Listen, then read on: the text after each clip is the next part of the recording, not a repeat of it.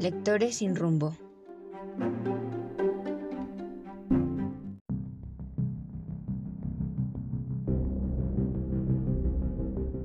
Me gusta revisar un libro, respirarlo, sentirlo, llevarlo. Es algo que una computadora no ofrece. Ray Bradbury.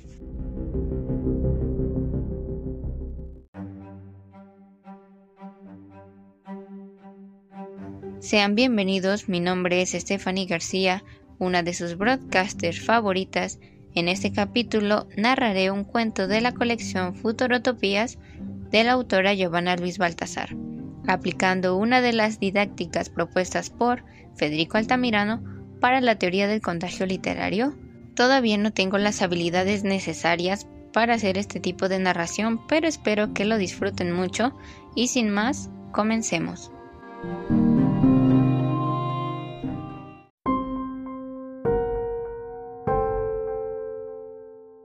La cápsula 2.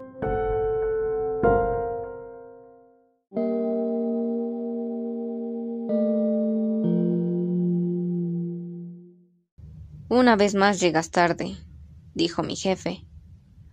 Hoy debes revisar la cápsula 2 y asegurarte de registrar todo. Me puso una grabadora de voz en la mano y se retiró. Tomé mis gafas de seguridad, mi mascarilla y mi traje. Subí por el ascensor mientras comenzaba a grabar. 18 de agosto de 2040. Me encuentro frente a la puerta de la cápsula número 2 del experimento 48, Vida Humana Sostenible. Mi nombre es Arturo LL, del área de experimentación social, psicológica y biológica. En la cápsula 2 juntamos a 10 seres humanos divididos en hombres y mujeres con edades diferentes, en un espacio adaptado biológicamente y con herramientas tecnológicas básicas. Después de 20 años de pruebas, observaremos las características de su sociedad y su nivel de desarrollo. Inserte la contraseña en la tabla de datos.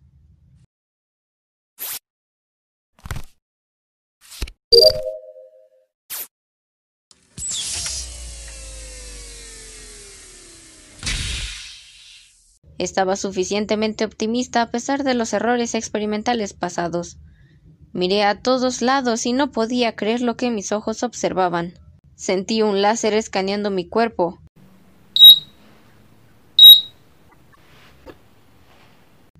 Al volverme me encontré con una mujer que sostenía una barra de metal cerca de mí. Arturo LL, 56 años. ¿Eres de México? ¿Un visitante? Mi nombre es Luna. Tengo 89 años y soy asistente de operaciones tecnológicas aquí. Habíamos vislumbrado tu llegada, así que te mostraré nuestros avances. Tenía una mayor fluidez del lenguaje, lo que me impresionó demasiado. Bien, como puedes ver, no contamos con construcciones a gran escala o de infraestructura ostentosa. A mi alrededor, una alfombra de verde corto y reluciente pasto adornaba todo. Cada diez pasos se contaban por lo menos ocho árboles en fila. Porque como verás, no son necesarios.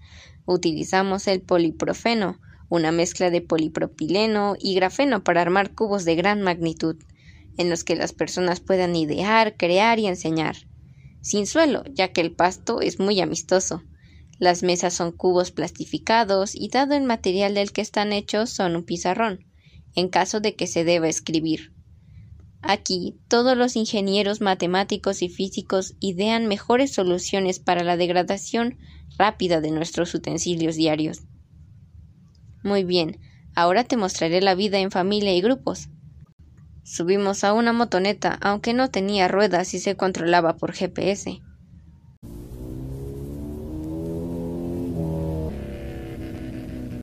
Llegamos a un bosque cerca de un lago y nos detuvimos.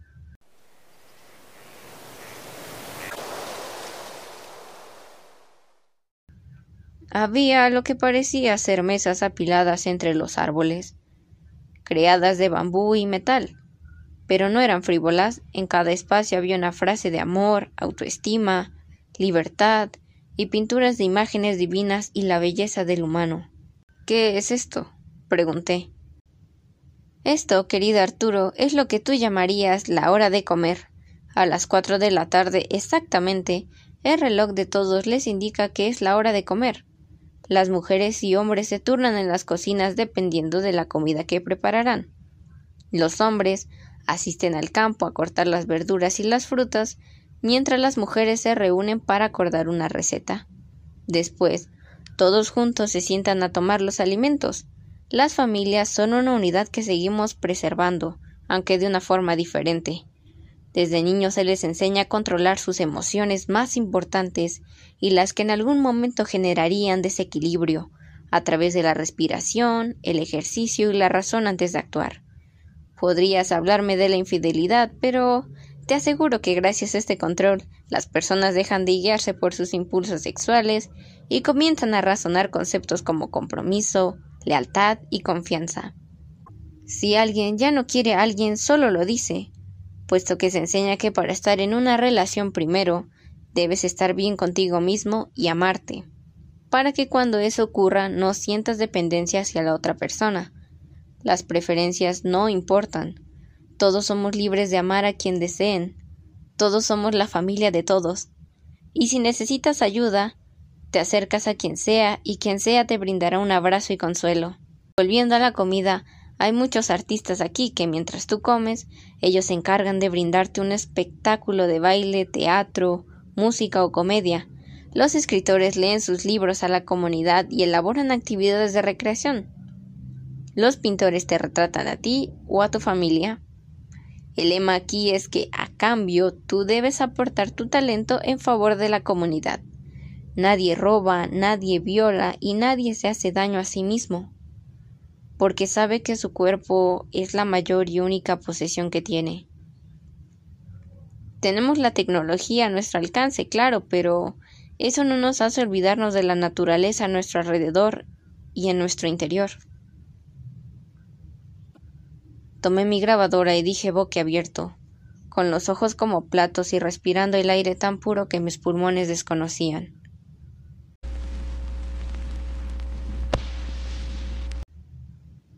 Cápsula 2 abierta.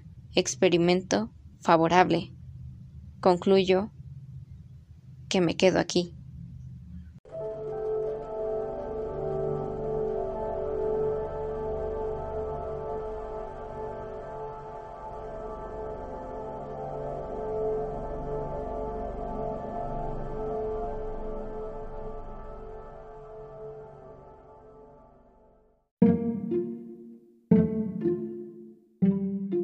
Giovanna Luis Baltasar, 18 años.